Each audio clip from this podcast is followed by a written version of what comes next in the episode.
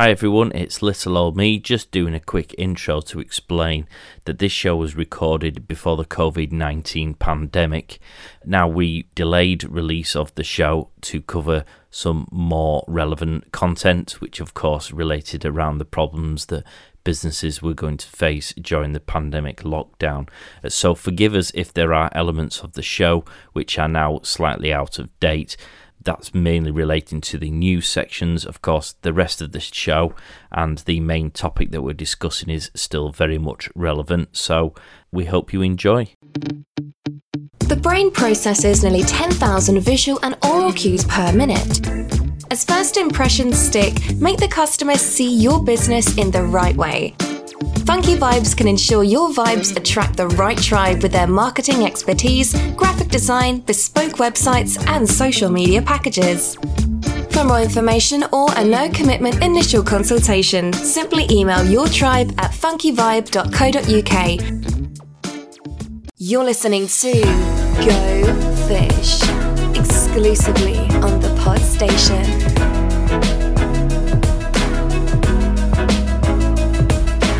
Welcome to episode 10 of the Go Fish Marketing Podcast, where each week we give you tips and tricks with your marketing plans in the hope that you can make your budget stretch that little bit further and hopefully get a bit more business. My name is Mark Pollard. I'm from Funky Vibes Marketing. I'm your host. And with me and helping me, as always, are my team of, of cool geniuses, marketing geniuses. Chris is raising an eyebrow is that because I've described Elaine as yes, a marketing genius? So, so before, before a fight starts out, introducing to my right is the wonderful Elaine Aww. Atherton from To Sum It Up. Hi, Elaine. Hello, lovely to be here. Thank you. And to my left is the man with the raised eyebrow. It is uh, Chris Roxburgh from My Marketing Guy. Just the one. The eyebrows just grow that way, I'm afraid. They're not raised. It's that age, is it? At least you've got two. Good morning, every. Good afternoon, everybody. Or good night, depending on what time of the day you're listening. Yeah. Of course, it could be any of them, couldn't it? It could. It yeah. could. The beauty of a podcast day. This week we're going to be covering the "Where You Find My Customers" topic. If you like what you hear, or you'd like to comment, or you would like to ask any questions on anything that we haven't managed to cover, then you can find us on social media. We're on Instagram, Facebook, Twitter and LinkedIn. It's go underscore fish marketing. You can also email us at gofish at thepodstation.co.uk. Obviously, if you're listening to this, one hopes you've already subscribed. If you haven't, if you do so, uh, every time a show drops, it'll update on whichever device you use for listening to your podcast. We'd also love it if you could give us a, a five star review. Just bumps us up the list so that people can see us a bit more freely and available. And also, Oh yeah, and also if you could share it with your friends and family, that'd be great as well. Uh, it's always nice if someone other than our immediate family is listening to the show, eh, Elaine? Yeah, absolutely. uh, so, with all that having been done, uh, let's move on to the first part of the show, which is our news section, where we try and pick out some news stories that may help or uh, give you some idea of what's going on in the world Elaine, have you got a new story for us? I have, yeah. It's a, it's a, an interesting story, and it, it's in, interesting because it's something that we picked up on, on a, in a few of our podcasts, and more to come, really.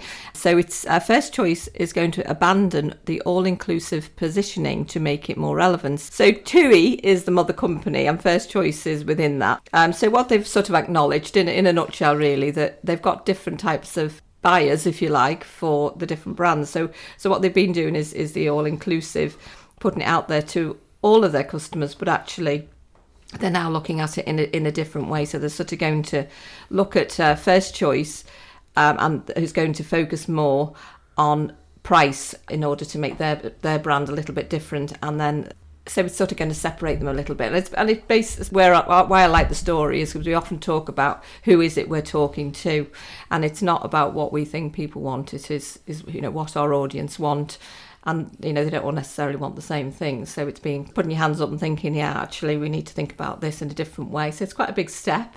It actually be interesting to see how it all pans out for them, really. So I like that story. It's, yeah, turbulent, yeah. turbulent marketplace to be in at the minute, isn't is that it? A pun? The, uh, yeah. Oh yes. I Tell you what, I'm cleverer than I think I am, Chris. You are, Mark. Um, yes, it is Chris has quite. just raised his other eyebrow when you said that. Now he just looks shocked. um, yes, uh, it, well, it's a turbulent marketplace with Thomas Cook having evacuated at a rather hasty treat. So there's plenty of manoeuvring within that industry to try and yeah. sort of corner their sector of the market, really, isn't there? Well, it is, isn't it? It's just, it doesn't matter, you know, who we are and what we do. We've got to keep reevaluating and reassessing who who our market is, haven't we, as, as the landscape changes, really. So yeah, Yeah. good one. So what have you got, Chris?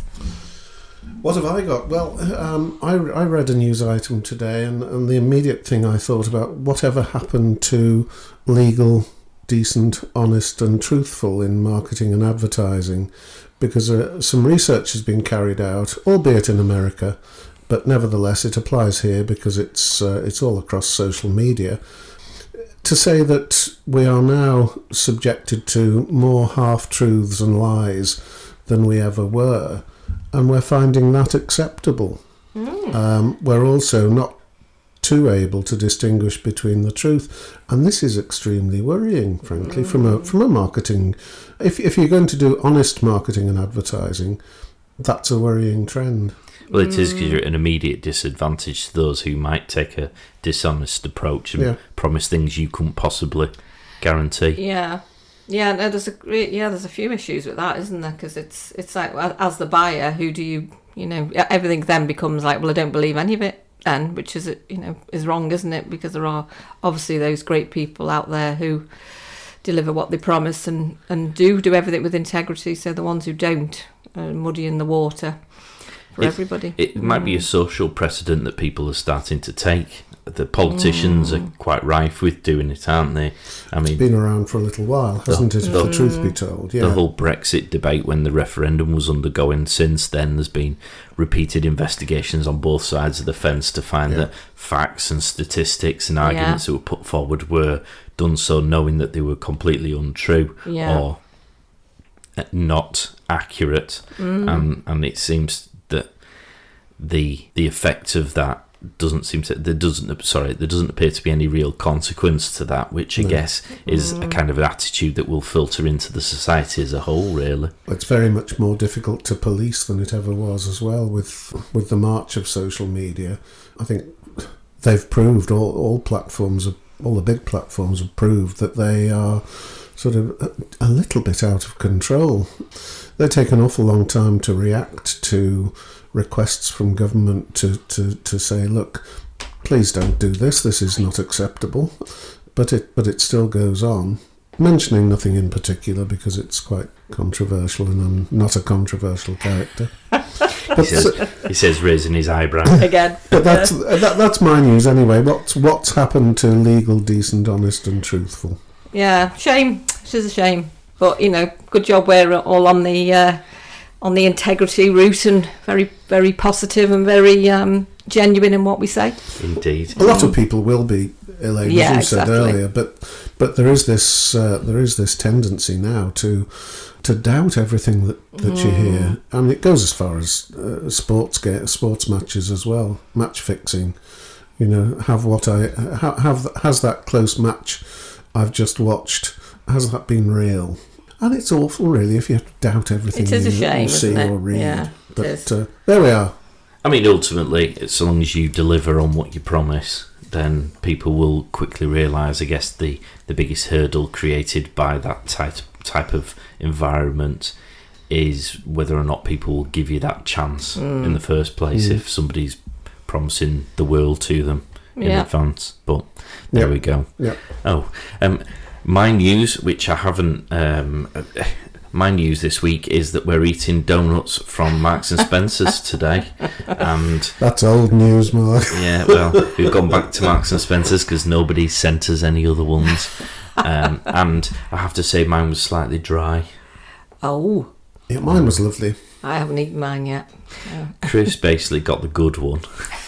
Um, he, he he sampled them, took the best one for himself, and uh, and has eaten it. Oh well. So hopefully that'll give him indigestion. No, I'm fine.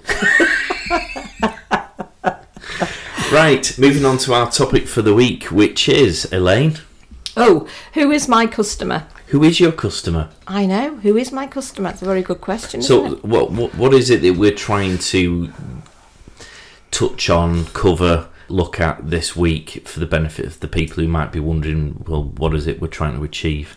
Yeah. Well, it's- a huge one, isn't it? So, who is my customer? I think the bit for me with who is my customer is about, you know, we can have this great product, service, or whatever that looks like, and who is it that's going to buy it and spend their money on it? Who's looking for the outcome that we provide, and what does that look like? So, it doesn't matter how great we are, or what we do, or how great we think we are. We can't be a secret and a success. So, it's better to speak to 10 people that want what we've got than 100. So, it's really being very clear on who we're speaking to and who our customer is. That's my thoughts on it. So, how do you know who's a potential customer, Chris? Your ideal target market. it's it's those people who for whom you are fulfilling fulfilling a need. To put it at its most simplistic, if you're a car dealer, it's somebody who can drive but doesn't have a car. So that would be a potential target market for you. But you know, we we we we can all build our own target markets, but there are four. uh, Well, probably there's two main two main aspects to to choosing your target market, isn't it? And one is geography. Are you are you dealing just locally? Are you operating on a regional basis, national basis, or international basis? That's that's the first question to ask yourself. And if you're dealing on a on a local basis, let's say, then what are the demographic demographics of those uh, of those people that uh, that are likely to buy your your product or service? Write those demographics down, once once you've got to, once you've got geography and demographic, you, you're halfway there. Not all the way there, but you're you are halfway there. I'm leaving the other half for you, Mark. Well, it's all right trying to find out those kind of things, but how would you go about trying to identify what type of customers there are? Where are you getting that information from? Well, yeah, and it's so true, isn't it? Because, and, I, and I'll use myself as, as an example. When I started out, I, I sort of, because of the, the experience that I'd had, I thought, oh, yeah, these people are going to be my ideal customers. And it's only when you sort of do your, your research, and talk, I know we spoke about that before, you know, you do some market research and you start to really listen to what is it, what outcome are people looking for, and what are they struggling with? That's the thing, isn't it? Because it, it's very hard when you're the expert in your field to be to look at it as the buyer because you you you've got the expertise so you're not looking at it through their eyes so you've got to really speak to those people and get a real understanding of of you know what it is they're struggling with so so the only way so who are they you know you, you start with really in my world you start with the people who that who that you think would benefit and then you fine tune it from there really because some of those some of those won't and for me I look at it in a way that actually there are people you, as, as Chris says, you dissect the group and you keep dissecting it. So you filter it. So you keep filtering it. You think it's like somebody saying, "Isn't it? Oh, I can help everybody. You know, I've got this great new, s- you know, I don't know, skincare regime, and it's going to help everybody." Okay, so is everybody going to buy it? Well, everybody could buy it. So would you know someone under 18 buy it oh well no they wouldn't buy it. Okay so let's take them away. So you you know sometimes you start off with the big and then chop it away and actually think yeah now i've got okay i've got that. Yeah, so is it for male and female? Uh, no, well no. Okay it's for it's for females predominantly brilliant. So that so it's just- 50% gone, isn't it? exactly. So you what you do it you start with the big thing and then filter down. I think for people who are struggling i think that's a better way to do it because if you try to start with what you think and build sometimes that can be very hard if you if you're really not sure so go for the bigger bit and then keep filtering it and and then it helps you get down to you know what you think then or what feels like yeah these are these are the people that i could help It's a bit like doing a search on the internet, really, isn't it? You start with a, a wider scope of, of, as you say, everyone. Then you might identify a, a geographical location, and then, as you say, Yeah. what sex it might be, what age demographic it might be. Um, I, I tend to I tend to take the the seven marketing P's as they were and, and look at how those things so I tend to draw up a table with those as, as columns of like your price and, and that kind of thing um, so that you can you can then look at right okay so to answer the question of is it geographical you can usually answer that relatively simply. But then it's right. Okay, well, who am I trying to target, and what are they after?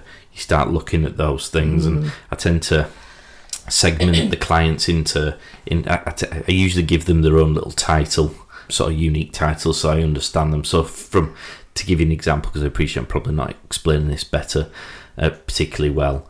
Um, for marketing, I, I'd sort of segment them into one man bands, startup businesses, existing small to medium sized businesses, large businesses, um, because each one has a slightly different budget, they have a slightly different demand type because they're all they've they've all got different size businesses. Um, they've got different levels of resources. Yeah. They're looking for different customers themselves, Yeah.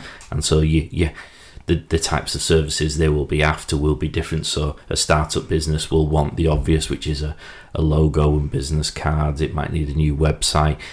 Startup businesses usually have a budget, but it's not an endless budget. Um, whereas like a one man band, they tend to be quite sporadic with what type of marketing work they want, and it tends to be a limited budget. Then you've got your sort of your small to medium medium sized businesses who are established. Well, they tend to want more regular work, so possibly retainer type work, and they tend to want all different types. So they might already have a website that needs updating, they might want the branding updating, they want to advertise more to get more business. So that, that you can see they all have very different different needs, and it's a very good way of doing it. It's just doing those columns mm. just to start to to really tie down who they were. So you, you for example, with the the example you've just given there, um, if you've got 18 year olds, 18 to 21 year olds wanting to buy your product, are they after the same um, thing? Uh, is their is their purpose and their need the same as say a 50 to 60 year old woman? Um, what's the difference? What are they after? Yeah. So that you can market it differently. Yeah. No, And, exactly. and the language you use will be different as well, Yeah. won't it, Mark? So it is important to be to be clear on who your target market is. Uh, if only because of language, uh, you'd speak in a different way, or you'd write in a different way to to the to a younger audience as you would to a more mature, sophisticated audience, if you like. Not that some young people aren't sophisticated, obviously. I'll just pass a little shovel over for you, Chris. No, no, you know what I mean. though. yes, no, Um, exactly. With 22 million UK users, LinkedIn offers a fabulous opportunity to find your ideal clients and to stay ahead of your competition. But what do these future clients currently find when they visit your profile? First impressions count. So, are you proud of your fantastic profile because it is client ready and written with them in mind? Or do you look at it and wonder how you could do better because you are not generating leads? My Marketing Guy works with those who want to take advantage of the amazing potential offered by LinkedIn. So, for more details, please email guy at mymarketingguy.co.uk to arrange an initial consultation. Remember, your next client is on LinkedIn. But it, for, for me, when when I do this as part of part of a, a workshop, I I do ask people in the room what their target market is, and they will all say, "Oh well, anyone." Yeah. And then we then we we we uh, sort of filter it down, and it's still still far too wide. So the question I always ask is, well, what's the sweet spot?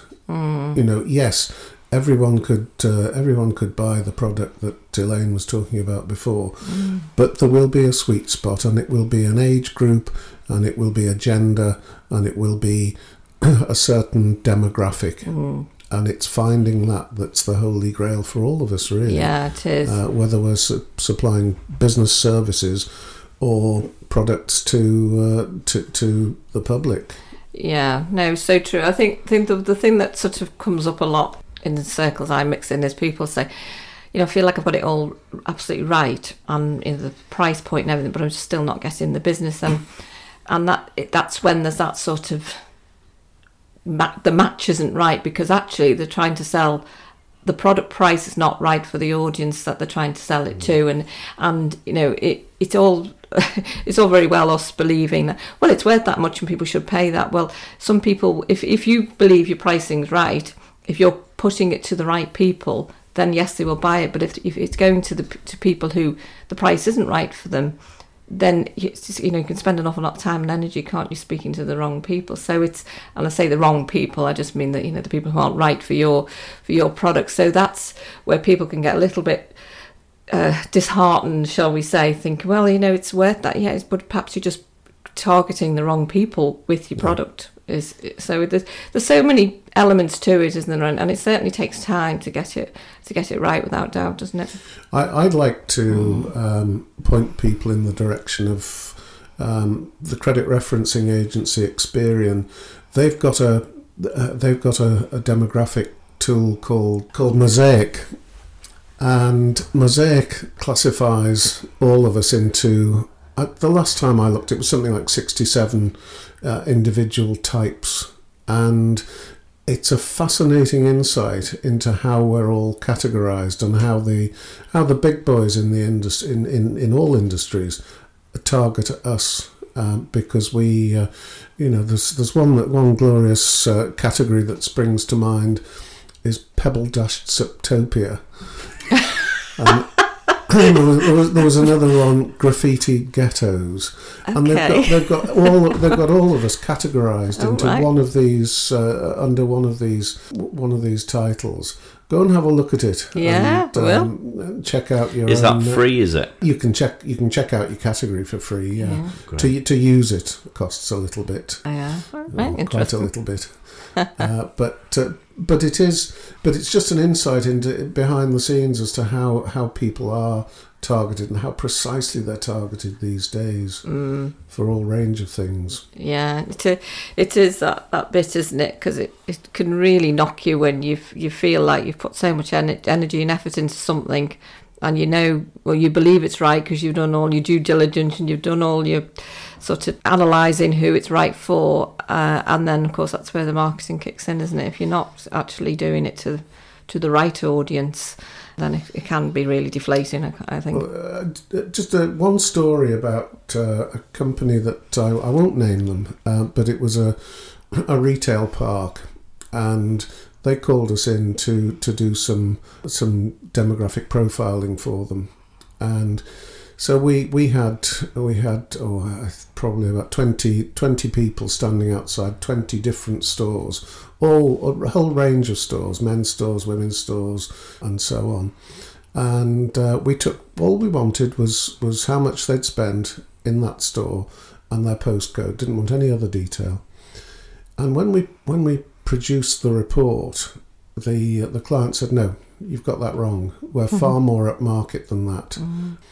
And we said, "Well, those are the those are the results." So they carried on arguing, and saying, "No, no, no, no, no. It's just, we are we're we're an upmarket uh, retail park, and this isn't being reflected." So I said, "Okay, tell you what, we'll do the exercise again. You put some of your staff in with our team, and if if the results aren't broadly similar, because they're never going to be identical, if the results aren't broadly similar, then we will walk away. No, no, no bill to pay." so I said, I said, right, let's let's resolve this. Um, we will do the exercise again, but I have to say, if the results are, are broadly similar, with you putting some of your team as part of the uh, part of the researchers, then then you'll need to pay us twice. But if they're uh, if if you're proved correct and we've got a we've got the profiling completely wrong in the first on the first survey, then we'll walk away. We won't we won't charge you any anything at all.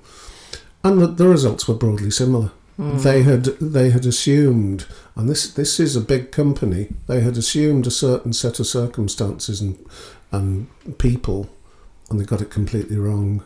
And they had to change their change their marketing strategy completely as a result of that. And it can change, can't it? Because you know the landscape's changing all the time, isn't it? And you know, even whether it, that's politically or you know whatever it is, that things are changing. So you you do have to keep revisiting who you're speaking to because it not you know can change. Well, it depends on where you, you're speaking to. So, for example, if you if you are advertising in a um, a high net worth type magazine where the demographic or so the geogra- geographical demographic are going to be higher net worth individuals, then your message and your product needs to reflect who it is that's going to see that advert. Yeah. It's pointless offering buy one get one free on a on a, a, a student night out as a as a bar or a restaurant um, in that high net worth type magazine because the people who would go, yeah, I'd love a. a a, a one pound for a double vodka Red Bull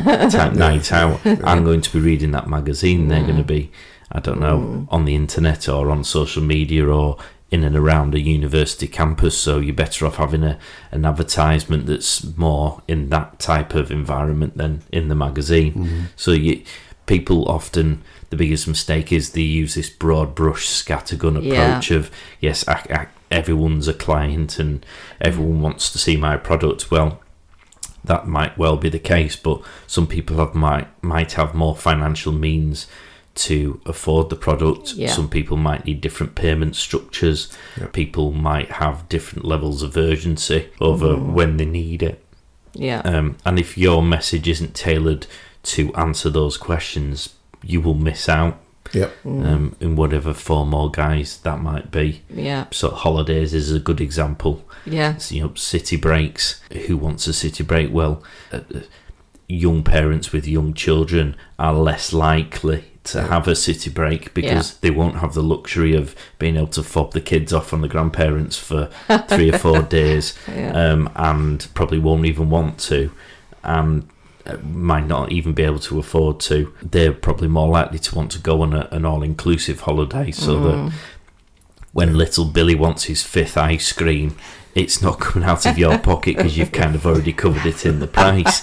Um, so you've got to make sure that those those advertisements for those holidays are being put in the right place and targeted to the right people.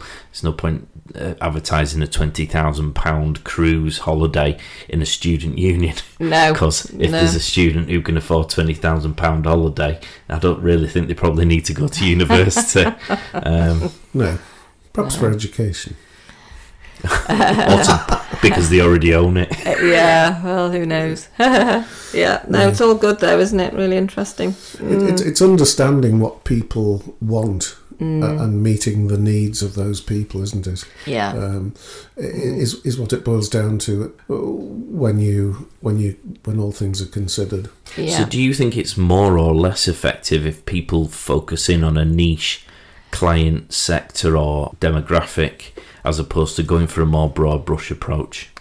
Yeah, interesting because I, I do talk about niching um, a bit with some of my clients, and I think it's some people find it really scary because it goes back to the point of saying, oh, "God, you know, I, I can I can help everybody," and now I'm saying I'm only going to help these people. Am I going to get less business? Actually, what it, it does do, it, it does make you stronger in, in as much as your messaging is really clear then because when you're you're speaking to obviously a niche audience say say I was looking at coaching say so if I was going to focus on coaches then you know my language as Chris said before the language I use and, and the tone it's going to relate to those people they get it. And, and the idea is of course that as you read it don't you uh, as the potential buyer and say oh that's me I need that. Um, so you you can make your language a lot clearer uh, when you're definitely when you're, you're doing it as a niche more of a niche audience and i suppose it really depends doesn't it i, I read a great article about somebody uh, in a small town it was in america small town and they just uh, opened a, a, a small bakery and there was lots of other bakeries in the town or three or four others Did they sell donuts? well do you know i don't know I'm sure they must have done. I'm sure they did. And so they, they, what they wanted to do is, you know, is, is how how could they make themselves different and compete with the other ba- bakeries in, in the town, and uh, so Bigger so they, donuts. well, yeah, Make nice donuts and send them to us to sample. That's the best way of succeeding. So uh, they they took the, the view of um, I don't know I can't remember the exact detail, but it was something about a, a more targeted market, and it was you know say gluten free and people with allergies.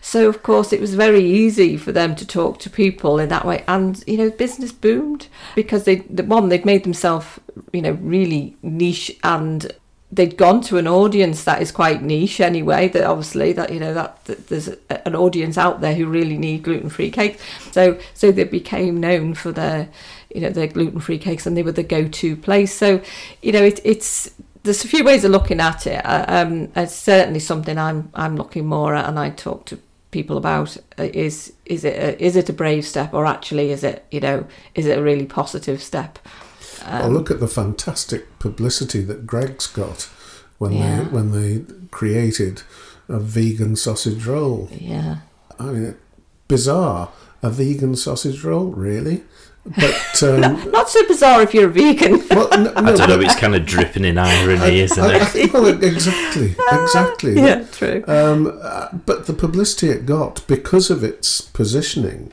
was uh, was out of this world, both both on the positive side Yeah. and the negative side.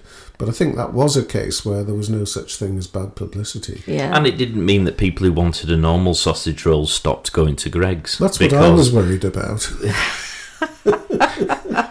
because that, that this that people will still know that they do ordinary sausage rolls and will still be going there. It would just be that they might attract an additional type of client because you can you can target more than one niche market at the same Absolutely, time. yeah, there's no absolutely. rule book there's no Yeah. rule book that says how many you can or can't at any one Yeah. Time. No, Um, how how do, how do you approach it from a social media perspective in terms of being specific with your targeting?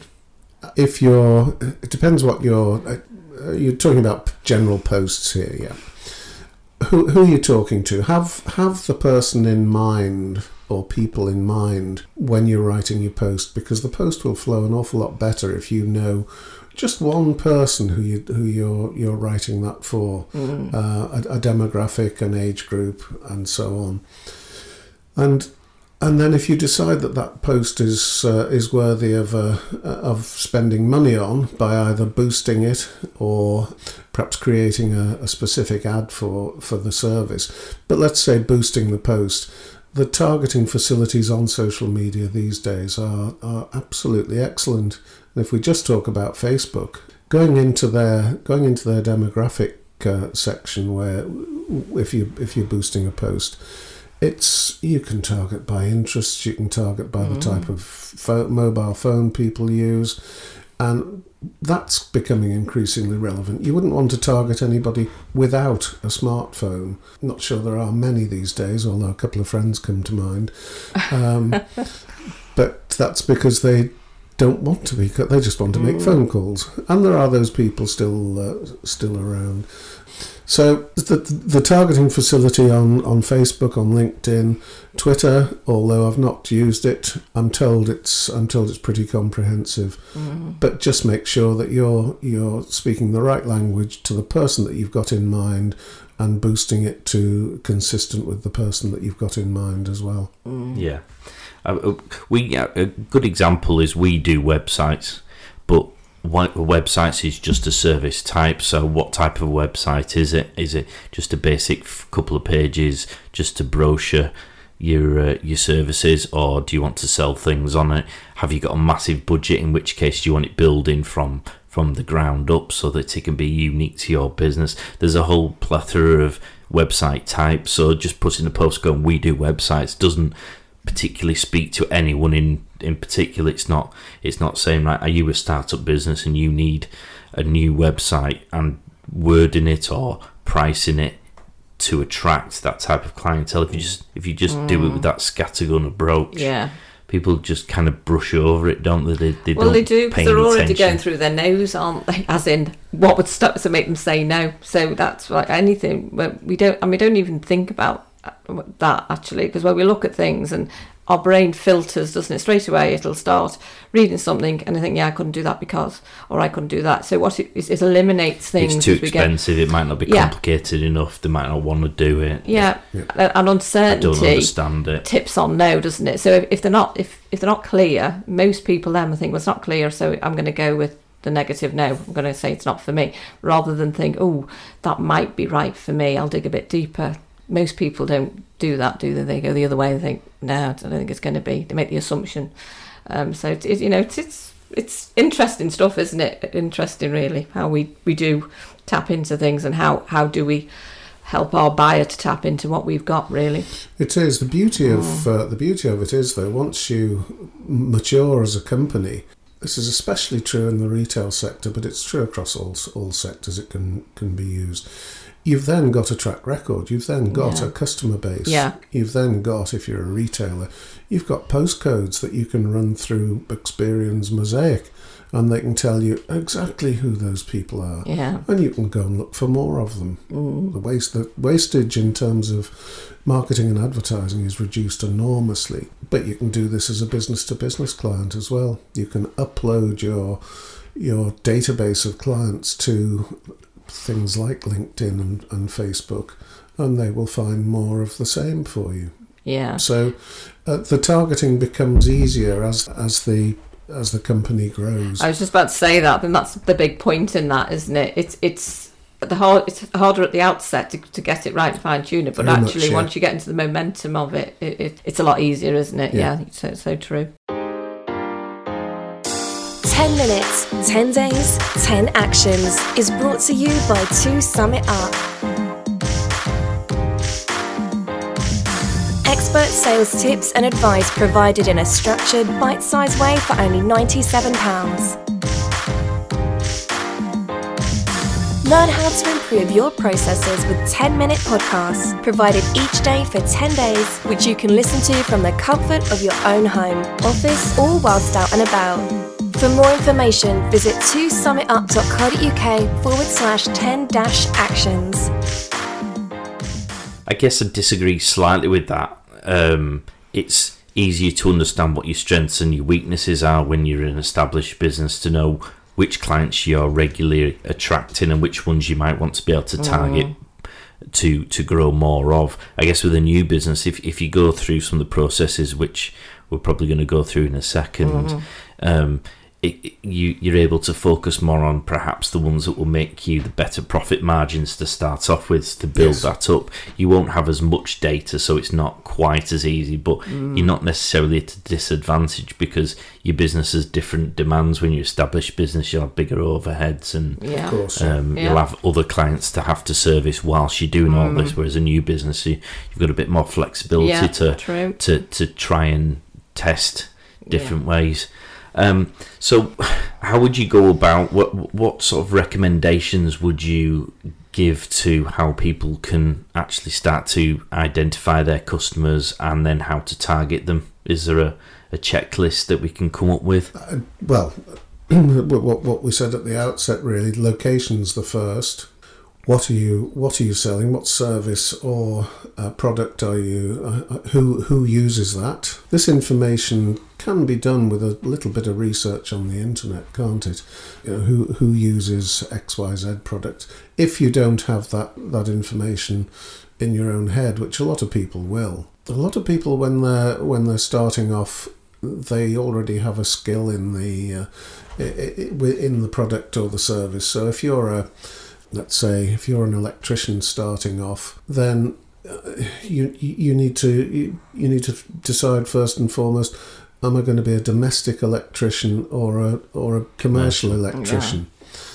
And that's the uh, that, that, that's that's a very basic uh, way of, of of actually identifying a market, and then from there, if you're going to be domestic, well, what are you going to specialise in? Are you going to are you going to start off with full house rewires or just replacing old plugs for new ones? Uh, I, I don't know. It, it's it's all a bit sim- sounds all a bit simplistic, but but that's the way it would be simplistic when you start Yeah. off like that. Yeah, Just exactly what what am I offering? yeah.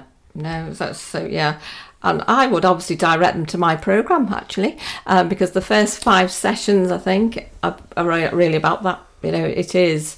You know, it starts with your branding, but then it's like you know, who who would buy what you've got. So who's your customer, and why would they buy? Why do people buy generally? I think I think all that stuff is really quite relevant because we just don't think of things like the buyer. We think about we are the person selling, so we don't think about our buyers enough. So uh, it covers the problems you solve and things like that. And it is, as Chris said, it's it's not rocket science. It's actually, but it it but it is really when you're new, isn't it? Because it's all the all the unknown. You think, oh, you know, the stuff I learned much later after starting a business, thinking. I wish I'd have known that at the start. Um, and, uh, you know, which is obviously why I created the programme because I, I just know there's quite a number of people out there who, who are a bit lost and you need a sort of starting point to build on, really. So, so for me, exactly what Chris has said, it is, it's, uh, you start off with, it's the filter really and I, I you know as i'm saying it now i would definitely start start with the bigger thing and think right let's filter let's go right down to narrowing it down to also what what would you what do you enjoy doing? You know because we Ah, could no, all do many things isn't Yes. couldn't we? But actually which are the bits that you think you bring the best best value to people? Um, and probably what we should say because i think we have sort of said it but is clarify is that we are going to have a number of these types of different types of customers you know because we'll have different services. So it's not it's not all, our business is totally going to look after that that type of person because we could have different services within our business so you know you need to do the same exercise with with across your across your business really don't you um, because when you're doing your messaging as chris said you know that message is going to be different for the person who wants that service than it would be for a Yeah. person who wants Yeah. a different service so exactly. yeah, we, we uh, in some ways I think we probably sound, made it sound more complicated than it is. Um, but I think it is a bit that people do get a little bit oh, you know what? I don't know where I'm going with, with this. Um, and of course, you listen to so much stuff out there. There's so much now that uh, you know webinars. I've got I've listened to that many webinars in my time that you think. How much more can you know? And sometimes you just have to pull it right back and think, if I do that, that, that, and that, that's a great starting point and build on that. Oh, what's that? What um, I printed these off a, li- a little earlier. Audience persona templates, um, just to help people actually sit down in a quiet moment Oh, and looks interesting. and sort out who who they feel their audience is. So if you're business to business, who's the what's the job title? What what's the job function of the people that um, the people that you want to do business with?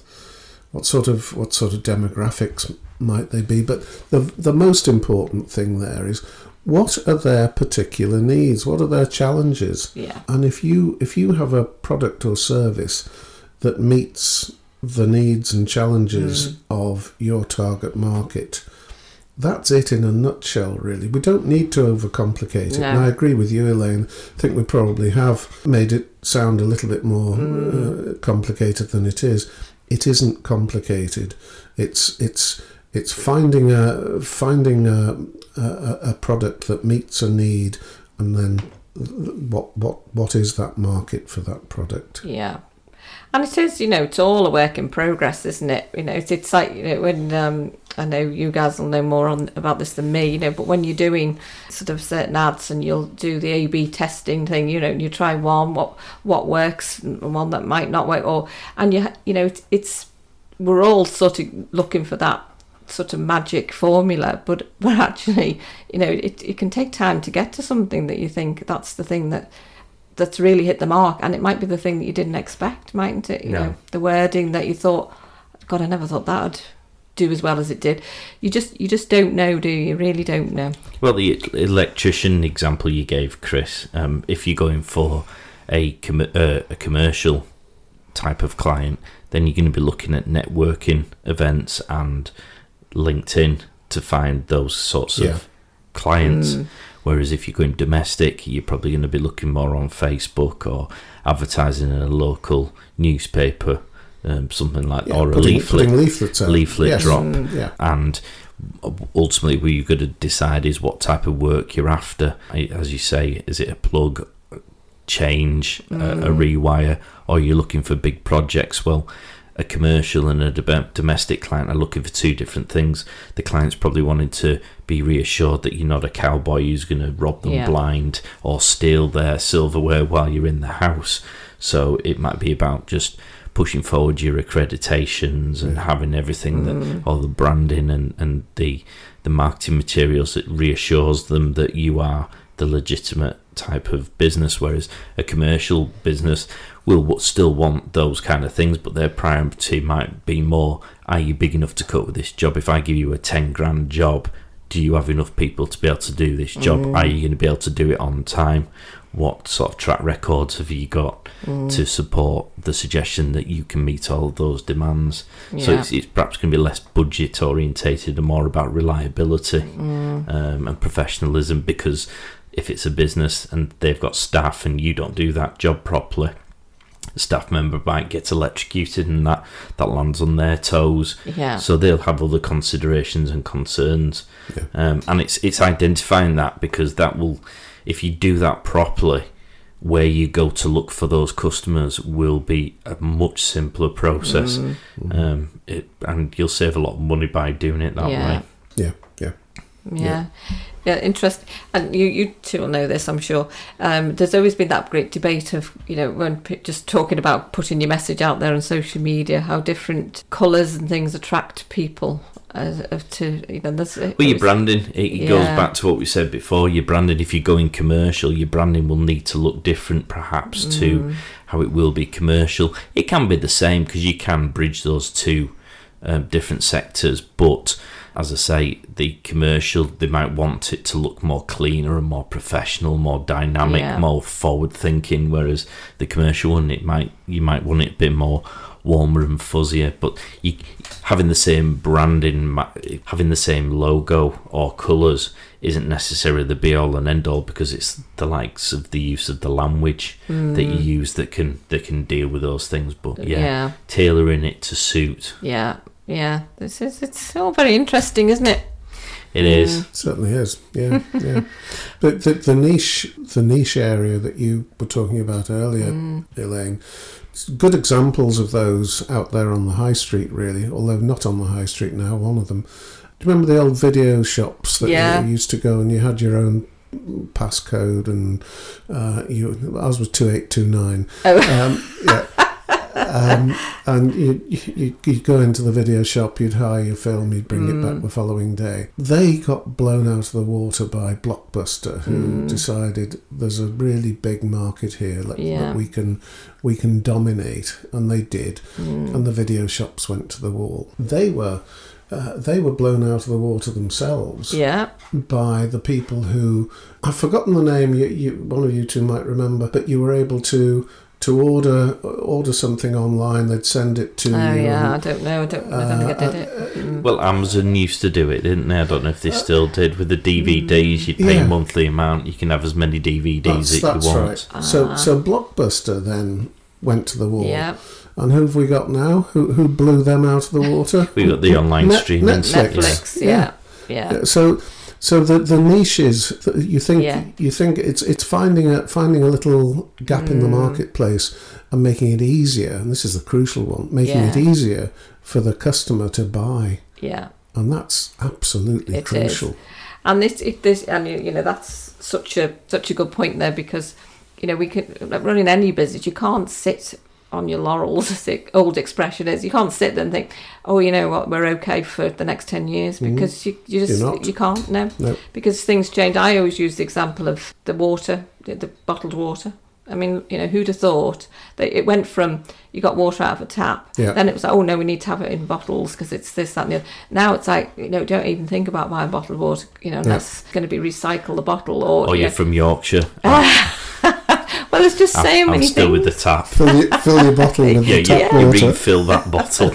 Absolutely, but it's so true, isn't it? No, you know, there there isn't any anybody who can uh, sit and think, oh, well, do you know, I've got this made, uh, or I've cornered the market because you, you know, if you're you you think you cornered the market, you can guarantee someone else will be in that corner with you before too long, uh, and that's okay because it's good. Competition's good, isn't it? But It, it's it is um, okay. I mean, look at the success of Lidl and Aldi. yeah, who uh, once upon a time when they first descended on, on UK, people were a bit sniffy about them, weren't Yeah, they? This is a this is a down these are down market chains.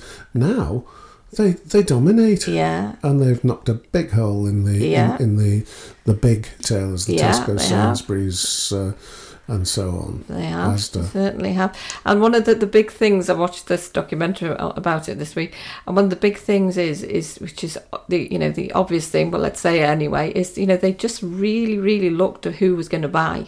And then they kept readjusting, realigning of like, you know, who was it who was walking in that store? And and then there was this. A, a lot of the big stores, don't they? Uh, supermarkets do this, like the special range. Yeah. And when they introduced that, they, they covered pretty much all the bases then, because that was the bit that was missing. And it was people were going, they might shop there all year, but at Christmas they just wanted something that little bit more special, and they didn't feel that, that clearly by the by the way they were buying, they didn't do Yeah, it in Aldi. yeah. And then of course once they, those special premium things started coming in, which is still obviously a really good price, they picked up more but hugely. Then it just it just grown and grown from there. Well, even Yeah. mar- supermarkets do it. Ken Morrison was started out as a, a market stall Yeah. guy, um, Mm. and so he wanted Morrisons to continue to feel and be that way. So the local Morrisons by us. I, I know each other supermarket has deli counters, but if, if- I don't Yeah. know whether other Morrisons are. Can only speak about the one round our corner. Actually, probably the full length of one side of the the store and sort of the fruit and veg Yeah. section is all almost. It feels like it's a marketplace. Yeah, and I love it for that reason. I It- think they do so it, so feels well. like you're going to the Yeah, market yeah. to buy all your different bits and pieces Yeah. from independent people, even though Mm. it's all the same chain. And then you've still got your supermarket section, whereas the other supermarkets don't tend to go for that. So Asda has traditionally always seems to have gone a bit more for the price. You know, it's Yeah. it's, it's that value. Wherever you go, you can get it a bit cheaper at Asda. So Yeah. people who might be looking, the, the customer who's after more deals or has a more limited budget, Mm. Yeah. they're trying to pull those types of people in. So they, they- that's an example of the niche Mm. Yes. approach because people will still go to all those supermarkets who don't necessarily fall into that Yeah. category, but they they've obviously targeted a, a particular one to focus in on yeah. particular. Yeah. Yeah, this is all, all clever stuff. And we, you know, it goes back to we can't underestimate the buyer. Without the buyer, none of us would have a business. I mean, it's tapping into what the buyers want and listening to what they want. The buyer is sophisticated these days. Yeah. Um, they they know what they're talking about. They know what they want, Mm. and they know where to get it. Yeah, So you've got to be very persuasive with your marketing yeah, to to move them. yeah. Yeah, absolutely. Mm. Um, have we got anything else? Any final tips, perhaps? I suppose uh, to sum it up, pardon my pun. I know. Chris has just raised his eyebrow again. I think he raised both then. Actually, it was that that much of a shocker. But I think it, it is. It's that keep it simple, really, isn't it? It's in who is your customer.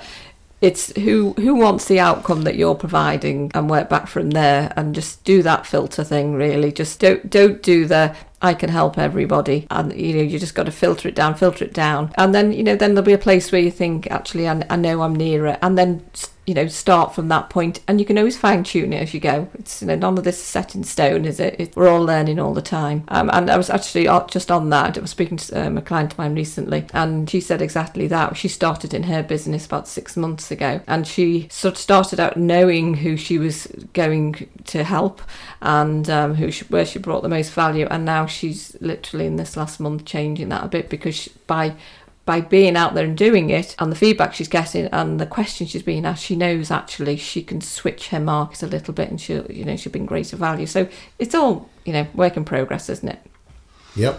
Chris, any final tip? Just Just do it.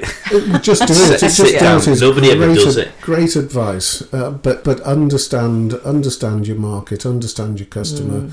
And understand that you can fulfil what it is they're. Yeah, absolutely. Write it down and keep using it as a reference point Mm. to make sure you're doing it because it's easy to get waylaid. it is so many shiny Distracted. things out there Fantastic. Well, hopefully you've enjoyed it. Hopefully it's been of use to you. If we've missed anything, and undoubtedly we have, or if you've got any questions, send us an email at gofish at thepodstation.co.uk um, or contact us on the social media platforms. It's go underscore fish marketing. I think that's about it, really, isn't it? i think it is Yes, very good. Well done us. So thank you very much for listening, guys, and we'll see you next time. see you next time All the best. Bye now. bye Get social at go underscore fish marketing on Instagram, Facebook, and Twitter.